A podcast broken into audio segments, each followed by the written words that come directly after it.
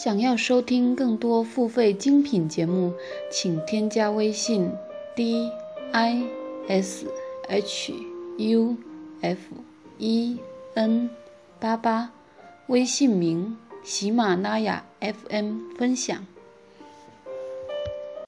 喜马拉雅的朋友，大家好！熟读唐诗三百首，不会吟诗也会吟。寒来暑往，四季轮回呀！一过了年，春天就到了。春天呢，是万物萌动的季节，是桃红柳绿的季节，也是最有诗意的季节。咱们中国古代的诗人呢，固然是一年四季都写诗，但是写的最多的还是春天。今天呢，我就跟大家一起分享一首春天的诗——杜审言的《贺晋陵鹿城》。早春犹望，独有宦游人偏惊物候新。云霞出海曙，梅柳渡江春。书气催黄鸟，晴光转绿频。忽闻歌鼓调，归思欲沾巾。这首诗啊。写的真好，好在哪儿呢？好在一开始就告诉你一个人生的道理：看惯的风景不是风景，人呐，往往更容易在陌生跟熟悉的对比之中发现美。你比方说哈，我是北方人，冬天习惯了冰天雪地了，那到了海南岛看到交风椰雨，我就觉得特别不一般，因此呢，也特别美。那相反。您从四季如夏的海南岛来到北京，看到白雪飘飘，可能也觉得特别奇特、特别美。诗人其实也一样，所以他第一句话就说呀：“独有宦游人，偏惊物候新。”宦游人是什么人呢？就是因为做官而跑到外地的人嘛。古代人活动范围很小啊，一般老百姓可能一辈子都不离开家乡。只有经商的人呐，赶考的人呐，还有做官的人，才会有机会到外地去感受不一样的风光。那这首诗的作者杜审言呢，就是一个到外地做官的人。杜审言老家在湖北襄阳，出生地呢是河南巩义，因此他是河南人。一个河南人跑到晋陵，就是今天的江苏常州去做官，其实是从黄河流域跑到长江流域了。原来在老家的时候啊，日子一天一天过下去，四季变换嘛，当然会感觉到。但是呢，因为太熟悉呀，所以就不会特别敏感。但是从老家到了江南了，到了陌生的地方了，什么都不一样，心灵一下子就敏感起来了，就特别容易感受到新季节的降临啊，新风景的出现。啊，这是一个很明显的意思，独有宦游人，偏惊物候新。可是呢，这个明显的意思背后啊，还有一个隐藏的意思，隐藏着什么呢？思乡啊，咱们中国人呢是农耕民族，安土重迁，不愿意往外跑，所以呢，宦游人也都是数着日子过的，都盼着有一天能够回家。所以一旦到换季的时候啊。那个心呢，就会被重重的打一下。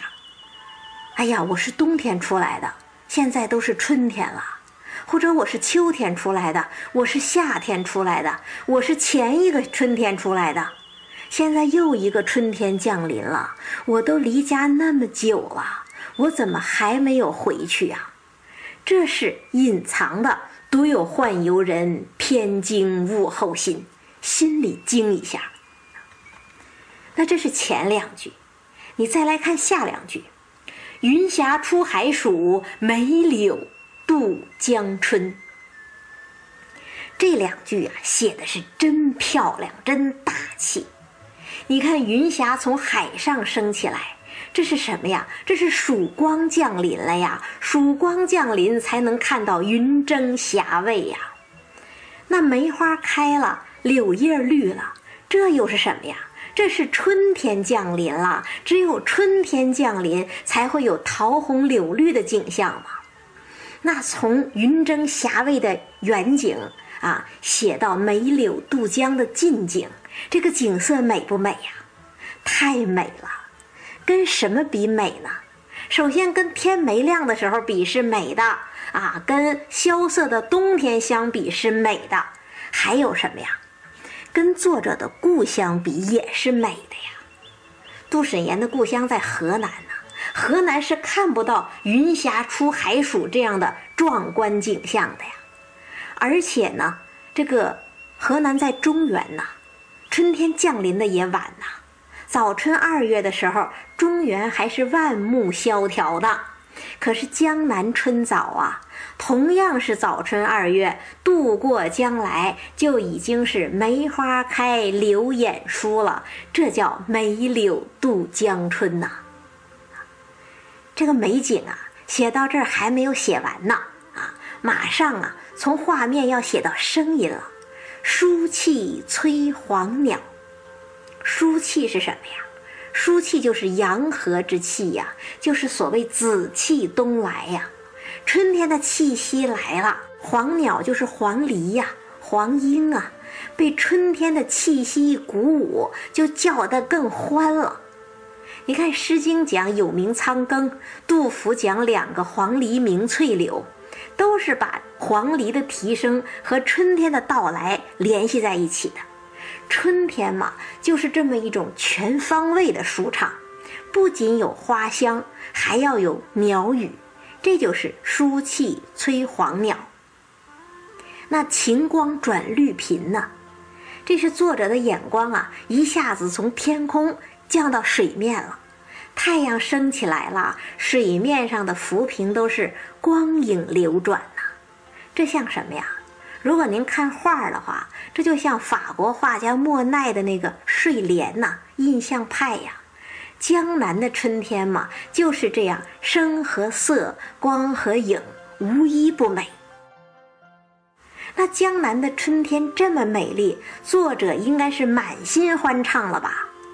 恰恰相反，杜审言写到这儿，忽然就沉默了，忧愁了，甚至是黯然伤神了。为什么呢？忽闻歌古调，归思欲沾巾呐。作者的朋友陆县城，呃，其实就是一个姓陆的副县长啊。他写了一首诗，给杜审言吟诵了一遍，因为他这首诗叫做《早春犹望》。所以杜审言的诗不是就叫《贺早春犹望》吗？可能这是一首思乡的诗吧。这首诗啊，一下子就触动了杜审言的思乡之情了。就他看着看着春光，忽然就流下眼泪，想回家了。那为什么这首诗这么触动他呀？不见得是诗写的多好啊。主要是作者的思乡之情太深呐，就像一个蓄满了春水的池塘啊，随便捅一捅，水就哗啦啦啦就流出来了。所以，与其说杜审言一听骆副县长的诗就想家了，还不如说杜审言从一开始看到江南春色就想家了。哎呀，你看江南的桃都红了，柳都绿了，我们老家那条大河还没解冻啊。就像我们今天看到北上广的高楼大厦，哎呀，这边发展的真快呀！我老家可没跟上啊。就在这么一看一比的时候，家乡啊，自然而然就回到杜审言的心里，也回到我们的心里了。那为什么这么美的景色也留不住杜审言的心呢？因为有一句话讲啊：“江山信美，终非吾土啊。”杜审言也罢，我们也罢，选择远行是因为什么呀？是因为江山确实美呀。外面不仅仅有美丽的风景，更有美丽的前程。但是呢，就像咱们刚刚过完的春节那样，一年一度，我们还是会回家。就像杜审言看到美丽的风景，还是会思乡一样。江山信美，终非吾土，啊。故乡呢，也许没有他乡那么美丽，没有那么美好，但是那毕竟是我们的家，是我们最初的来路啊！谁又能忘了它呢？所以这首诗是以偏金开头，以沾金结尾。春天的柳丝儿啊，就和思乡的情思缠绕在一起，绵绵不绝。所以明朝的人胡应麟才讲，这是初唐五律第一篇呐，最好。那最后咱们再说说杜审言吧。杜审言是谁呢？好多人都知道他是诗圣杜甫的祖父啊，但是啊，多数人不知道，他其实是一个最最狂傲的诗人。举个例子啊，当年啊，杜审言在国家组织部当小秘书的时候，就负责在各地官员的年终总结上评写评语。那有一次呢，他写完评语一出来啊，见人就讲，苏味道要死了。那苏味道是谁呀？苏味道不仅是大诗人，还是当时的吏部侍郎，就是组织部副部长啊。那别人一听就吓坏了，说苏味道得什么疾病了？他说呀，苏味道一看我写的评语这么漂亮，他还不得羞死吗？你看这得多狂傲，才敢这么攻击领导啊？那我为什么偏偏要提这件事儿呢？其实是想说呀，无论多狂的人。心里头也藏着一个美丽的春天，还有一个更美丽的家乡。这些人呢，也许一辈子都不会向任何人低头，但是对春天、对故乡，他们只有赞叹，只有眷恋。这个就是诗人。本节目由喜马拉雅独家播出，感谢大家的收听。